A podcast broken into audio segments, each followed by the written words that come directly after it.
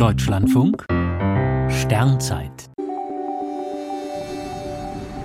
3. Dezember. Die Mär vom Stern von Bethlehem. Oft heißt es, ein besonderer Stern habe den 3 Weisen den Weg zum neugeborenen Jesus gewiesen. So gut wie keine Krippenszene kommt ohne den Weihnachtsstern aus.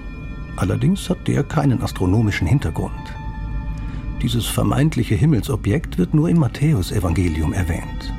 Manche spekulieren, es sei eine Begegnung der Planeten Jupiter und Saturn im Jahr -6 gewesen. Diese Idee wurde hierzulande in den 1980er Jahren populär, als sie der österreichische Astronom Konradin Ferrari in einem Buch aufgriff. Allerdings gibt es keinerlei Indizien, die für diese Planetenkonjunktion als Weihnachtsstern sprechen. Ferrari setzt auf eine unbelegte astrologische Deutung der Planeten und des Sternbilds Fische, in dem die Begegnung stattfand. Seine Vermutung, auf den letzten Kilometern habe der Kegel des Zodiakallichts den Weg zum Stall gewiesen, liegt irgendwo zwischen kühn und kitschig. Das Zodiakallicht, an Staub im All gestreutes Sonnenlicht, ist in dunklen Gegenden eine ganz gewöhnliche Himmelserscheinung und nichts Besonderes.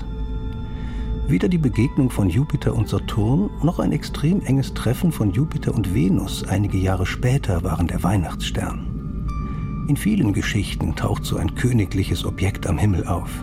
Eine übliche Ausschmückung, um die Bedeutung eines Ereignisses zu betonen. Der Weihnachtsstern ist ein schönes Symbol. Astronomisch hat es ihn nie gegeben.